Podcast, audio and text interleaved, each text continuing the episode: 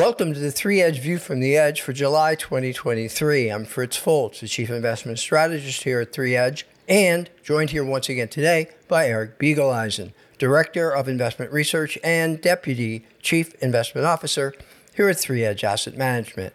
Today, Eric and I will provide our firm's most recent outlook for the global capital markets, which is based on our proprietary Three Edge research model. This past holiday shortened 4th of July week begins the second half of the year. And during the first six months of 2023, we've witnessed resurgent equity markets, a resilient U.S. economy, and inflation that is declining but remains too high. Also, during this past week, the Fed released the much anticipated minutes from their last meeting, which seemed to reinforce the likelihood of additional interest rate increases as soon as next week's FOMC meeting. The Fed minutes showed that almost all participants judged further rate increases would be necessary, even though they opted for a pause in the rate hiking cycle in June.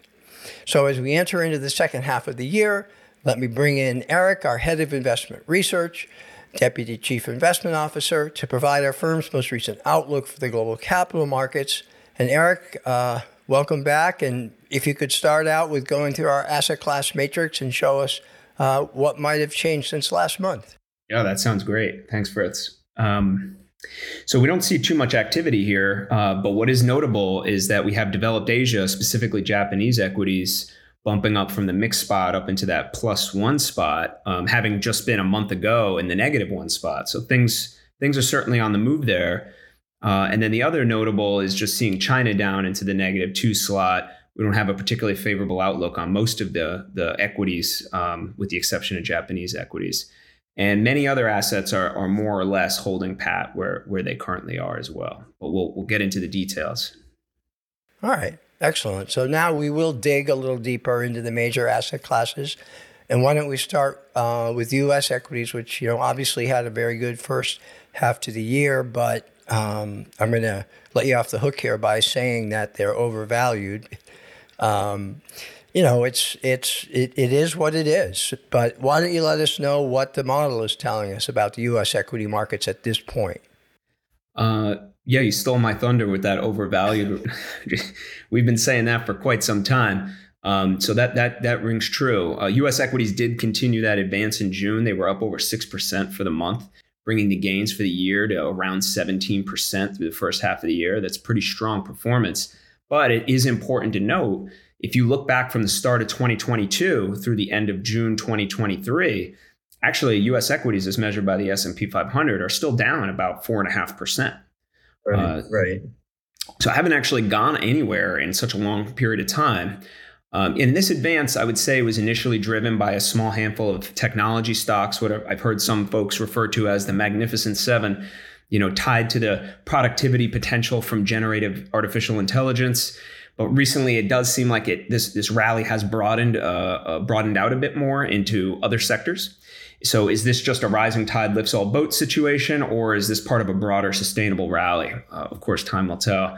You know, you noted uh, the minutes from the most recent Federal Reserve meeting suggest that more interest rate increases are, are ahead uh, as mm-hmm. Chair Powell and the team continue to wrestle with sticky inflation while attempting to avoid a recession.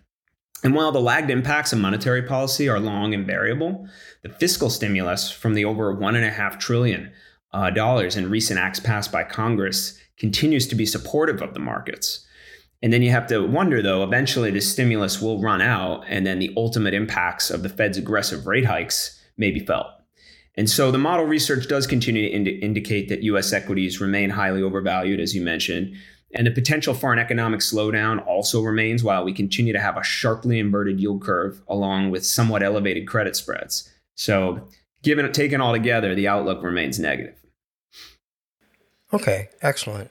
So let's shift now our attention to Japanese equities, which, as you mentioned, according to our research, are the most attractive of the equity asset classes at, at this point. So, what are the factors in our model that are making Japanese equities attractive? Yeah, the model research continues to have this this uh, positive outlook on Japanese equities, which by by our measure are significantly undervalued and certainly relative to the S&P 500 while performing nearly as well year to date Uh, unlike the Fed and the ECB or the European Central Bank, the Bank of Japan, which is Japan's central bank, uh, continues to maintain a much more stimulative monetary policy, uh, while the others are tightening. So that keeps interest rates uh, and the, co- the corporate cost of capital relatively low. So overall, with these more favorable valuations, stimulative central bank, continued positive investor psychology, the research is, is finding Japanese equities attractive. Okay, let me ask you a follow up to Japanese equities then, if I could. So, you know, we're saying how the model uh, is favorable towards Japanese equities. Maybe you could also mention the outlook for the Japanese yen, since, you know, obviously when you're considering an investment outside the US in another currency, you have to be aware of the currency implications. And I just know that we've had numerous conversations as an investment committee about the future direction of the yen. So maybe if you could just shed a little light uh, on that question. Yeah, so we do. Yeah, we do research the yen. We do model out the yen uh, as a currency, and and the model does currently find the yen unattractive, which makes sense given the the, the relative nature of how stimulative the Bank of Japan is. They've done no tightening. In fact, they've maintained their yield curve control, um, while other central banks are tightening. So from that standpoint, it does seem to just you know make sense that that would become a weaker currency. And so, in theory, we generally would favor hedging the currency exposure in Japanese equity investments in portfolios. That said, Food inflation is on the rise in Japan, uh, and the BOJ could begin to tighten. Um, or, uh, more broadly speaking, a general equity sell off may result in the yen acting as a safe haven. So, in both of those cases, we could see the yen appreciate. So that's why we haven't gone full bore into just he- purely hedging all exposure, but maybe want a, a little bit of a balance between the two. So you could do a partial hedge. Partial hedge. Excellent. Very good. That's excellent. Thank you very much.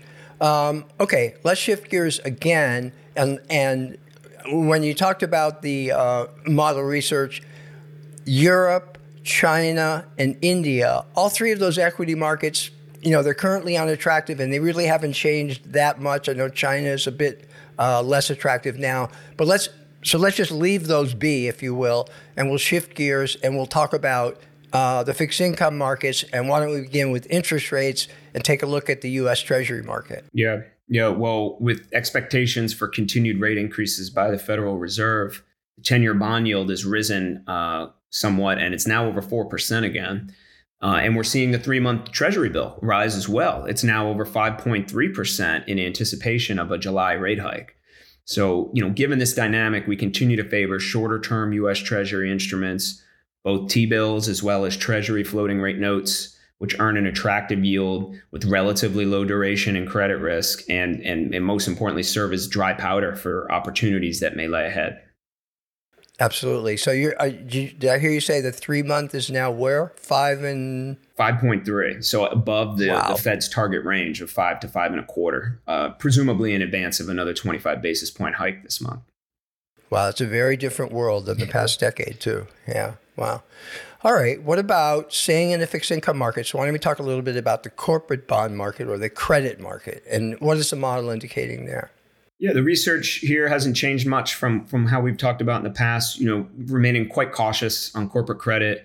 Uh, in the U.S., we, we already mentioned the inverted yield curve. We're also seeing widening credit spreads and widening TED spreads. That is the difference between the interbank rate minus the Treasury bill rate you know, all of which taken together don't necessarily augur well for the outlook for corporate bonds. Excellent. All right, let's shift gears and look at real assets now. We'll look at both gold and commodities. Uh, why don't we start with gold? Gold, yeah. Uh, well, our current long term outlook remains positive towards gold, and we still believe that in the long run, gold could serve as a better hedge than bonds against a potential downturn in, in the equity markets.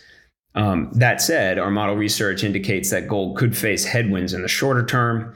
Uh, with further expected increases in, in short term rates by the Fed, as we've been t- talking about quite a bit, we may see real rates, that is, nominal rates less inflation, rise, and that would be a negative for gold. They are they are near the high end of their more recent range currently.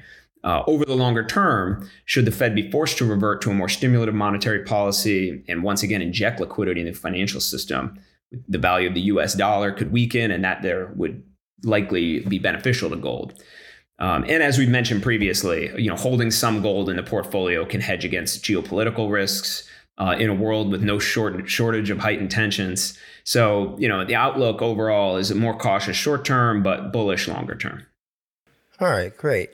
And what about the other uh, area of real assets, which would be commodities? What do we see there? Yeah, the outlook is remaining negative here, at least in the shorter term. You know, commodities have struggled thus far in 2023. Uh, one of the few assets negative year to date for the remainder of the year, we just think commodity prices are going to be very tied to the growth path of the global economy, particularly in China, uh, which doesn't, as, with our outlook as, as negative as it is, that's not necessarily a favorable thing for commodities. So, commodity demand could be at risk uh, in the face of the lagged effects from all the monetary tightening by the world's major central banks. All right, excellent. All right, Eric, thank you. Thank you very much for providing your update or our update on the global capital markets as we head into the second half of the year. So that will do it for Eric and me for this month's edition of the View from the Edge. We will be back again in early August with our next monthly View from the Edge. Meanwhile, Steve Cucchiaro and I will be back next week with the next edition of the Three Edge Weekend Review. If you would like a hard copy of our full View from the Edge newsletter for July, you will find that on our website at 3edgeam.com. And as a reminder, our entire library of video content is always available on our 3 Edge YouTube channel. So, on behalf of Eric and everyone here at 3 Edge, thanks for listening.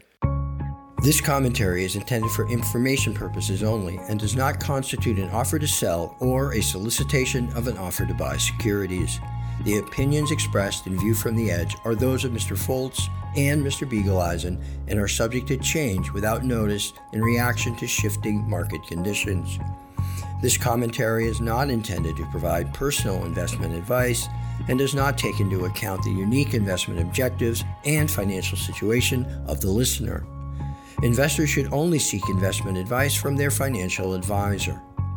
The observations include information from sources that 3 Edge believes to be reliable, but the accuracy of such information cannot be guaranteed.